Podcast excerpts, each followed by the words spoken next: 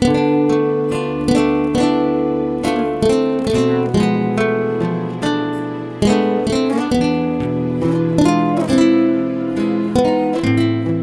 mời quý vị theo dõi chương trình Maranatha của truyền thông dòng tên. Chương trình hôm nay gồm có Suy tư Chúa Nhật,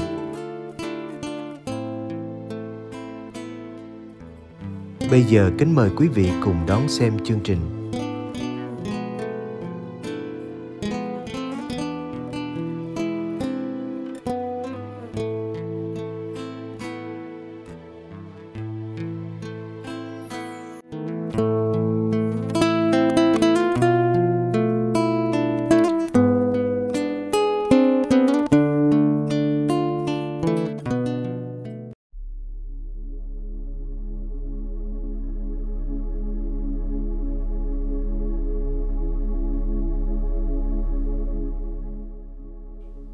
Triết gia Hy Lạp Socrates nói rằng: Người ơi, hãy biết mình là người khôn ngoan. Ở trên đời chúng ta thường rơi vào ba cái dốt. Cái dốt đầu tiên là chúng ta không biết những gì cần phải biết. Cái dốt thứ hai là chúng ta tò mò muốn biết những gì không nên biết. Và cái dốt cuối cùng là chúng ta cứ tưởng rằng mình đã biết những gì mình thực sự chưa biết. Tuy nhiên, cái biết mà người môn đệ cần có không chỉ là cái biết về mặt tri thức, nhưng là biết đường lối Thiên Chúa, biết con đường thập giá và biết tình yêu của Thiên Chúa dành cho chúng ta trong Đức Giêsu Kitô. Người khôn ngoan là người biết mình. Tác giả sách Khôn Ngoan cho rằng người khôn ngoan là người biết mình, người nhận ra bản chất thật của chính mình. Lạy Chúa, nào có ai biết được ý định của Thiên Chúa, nào có ai hiểu được Đức Chúa muốn điều chi. Chúng con vốn là loài phải chết, tư tưởng không sâu, lý luận không vững. Người khôn ngoan nhận ra bản tính phải chết của mình, từ đó biết khiêm tốn để đón nhận sự khôn ngoan của Thiên Chúa. Người khờ dại là người không nhận ra bản chất đích thực của mình mà muốn biến mình thành thượng đế. Dù muốn dù không, bạn cũng phải thừa nhận rằng con người là một hữu thể mang đầy giới hạn, vì thế nào có ai hiểu được ý định của Thiên Chúa. Những giới hạn thuộc về kiện tính và những giới hạn của việc dùng tự do. Nói như sách Khôn Ngoan, những điều thuộc hạ giới mà chúng con còn chưa hình dung nổi, huống hồ những gì thuộc thượng giới. Quả vậy, thân xác dễ hư nát này khiến linh hồn sa nặng. Cái vỏ bằng đất này làm tinh thần trĩu xuống vì lo nghĩ trăm bề. Những gì thuộc hạ giới chúng con đã khó mà hình dung nổi. Những điều vừa tầm tay đã phải nhọc công mới khám phá được. Thì những gì thuộc thượng giới có ai dò thấu nổi hay chăng?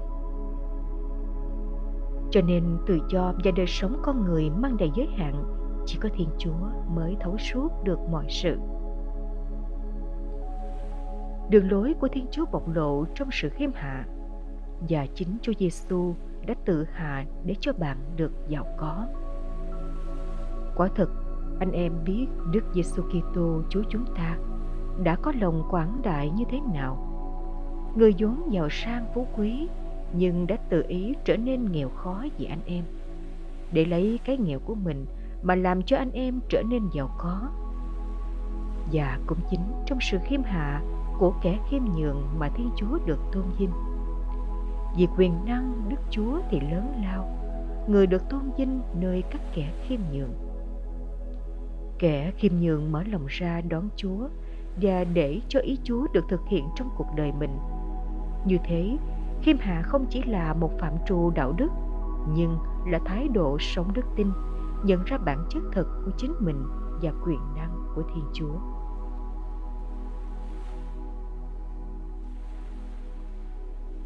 Thập giá, con đường dẫn đến sự khôn ngoan. Đối với Thánh Phaolô, lời rao giảng về thập giá là sự khôn ngoan và là đường lối của Thiên Chúa.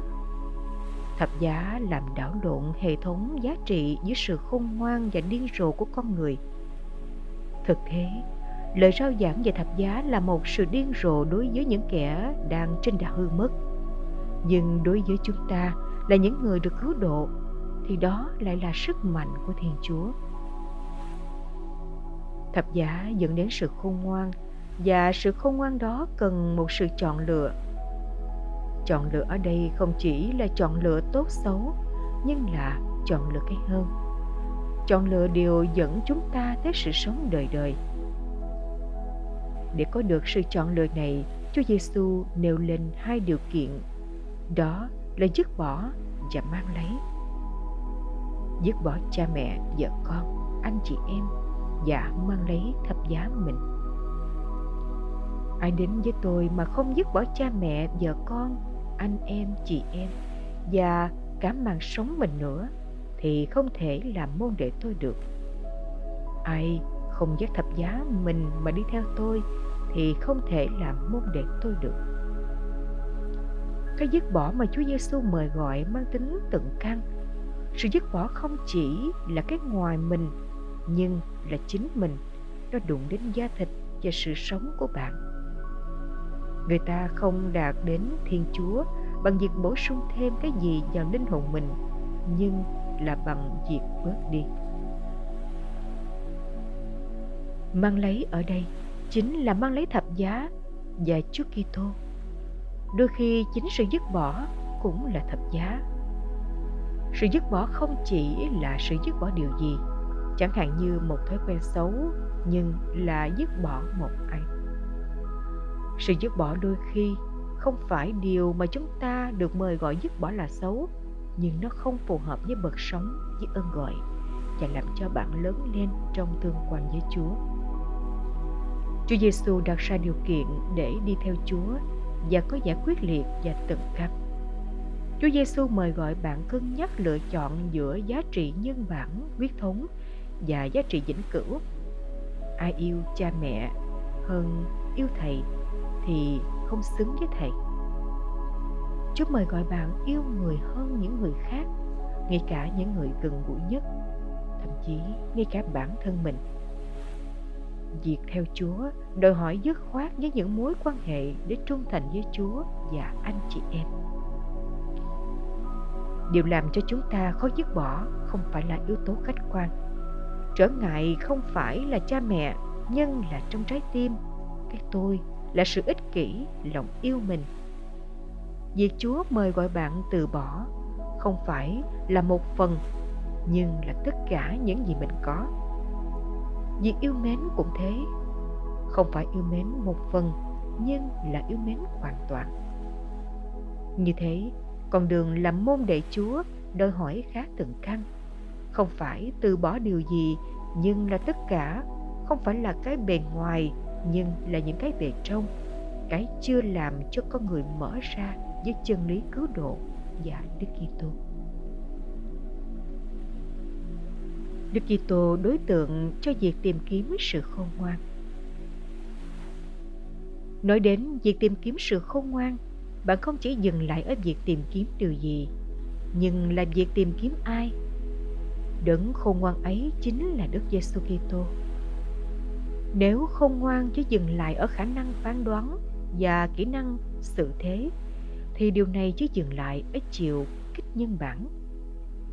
Khôn ngoan đích thực cần dẫn đến Đức Kitô, nguồn cứu độ của Thiên Chúa. Nói cách khác, tri thức khôn ngoan và con người tìm kiếm sự khôn ngoan cần giúp cho con người đạt được sự tự do và ơn cứu độ. Nếu không, sự khôn ngoan đó sẽ không thể nhấc bổng con người vươn lên tới chiều kích siêu việt. Việc theo Chúa và làm môn đệ của Ngài cũng mời gọi chúng ta phải tính toán. Ngài mời gọi bạn cân nhắc trước khi làm môn đệ của Ngài. Hình ảnh tháp canh và vị vua ra trận là hình ảnh minh họa cho thái độ sẵn sàng của chúng ta khi đi theo Chúa. Việc đi theo Chúa có quyết tâm thôi chưa đủ, nhưng cần sự dứt khoát, lòng yêu mến và khả năng để hiện thực hóa khao khát. Việc nhận ra điều tốt chưa đủ, Nhưng việc nhận ra điều tốt nơi Thiên Chúa đòi hỏi bạn vượt lên trên những giới hạn để dấn thân trọn vẹn cho vương quốc Thiên Chúa. Vương quốc Thiên Chúa không bị giới hạn cho những tương quan huyết thống gia đình, những tư lợi cá nhân hay một ý thức hệ hoặc những nỗ lực cá nhân mà quên mất sự can thiệp và quà tặng từ Thiên Chúa. Vương quốc Thiên Chúa đòi hỏi bạn có cái nhìn hướng vào bên trong, hướng ra bên ngoài và hướng lên trên để giải thoát bạn khỏi thế giới nhỏ bé của riêng mình mà đưa mắt nhìn lên trên, ưu tiên và sáng tạo để cho Thiên Chúa là tâm điểm và trục xoay của cuộc đời chúng ta. Khi bạn nói đến thái độ từ bỏ mọi sự để giác thập giá, bạn tiên giả định tình yêu đi bước trước. Thái độ của việc từ bỏ cần có tình yêu. Nếu không có tình yêu, khó có thể từ bỏ được. Cho nên, tình yêu vừa là khởi điểm và điểm tới của việc dấn thân. Một người chồng hay người vợ không thể bỏ một thói quen xấu nếu thiếu tình yêu. Người tu sĩ khó có thể từ bỏ mọi sự nếu thiếu lòng yêu mến để sẵn sàng bước theo sát Đức Kitô trên con đường thập giá. Nếu thiếu tình yêu, thập giá sẽ trở nên khổ giá. Chắc chắn bạn sẽ khó có thể đạt được mục đích cuối cùng. Giữa những nhộn nhịp ồn ào của cuộc sống, những lôi cuốn và mời chào của thế giới phù hoa, bạn không còn thời gian cho Chúa và cho nhau. Chính việc đánh mất tương quan tình yêu với Chúa Giêsu làm cho đời sống của bạn mất đi sức sống. Vì thế bạn không dám đánh đổi những giá trị thuộc về thế gian để dấn thân cho Đức Kitô. Chính việc lựa chọn Chúa và dấn thân cho Ngài là con đường dẫn đến sự khôn ngoan và cũng là nguồn mang lại bình an. Lòng kính sợ Đức Chúa là tuyệt đỉnh của khôn ngoan, mang lại bình an và sức khỏe dồi dào. Dĩ nhiên, bạn không thể đạt được sự khôn ngoan đích thực nếu thiếu nền tảng của sự thật. Khôn ngoan chỉ tìm thấy ở trong sự chân thật, và sự thật đó được khai mở nơi Đức Giêsu Kitô. Thầy là đường, là sự thật và là sự sống.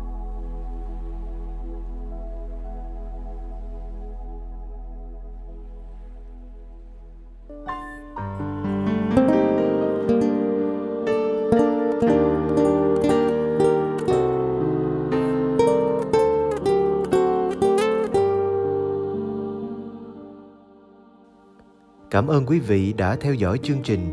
Kính chúc quý vị một đêm an lành trong vòng tay yêu thương của Chúa Giêsu và mẹ Maria.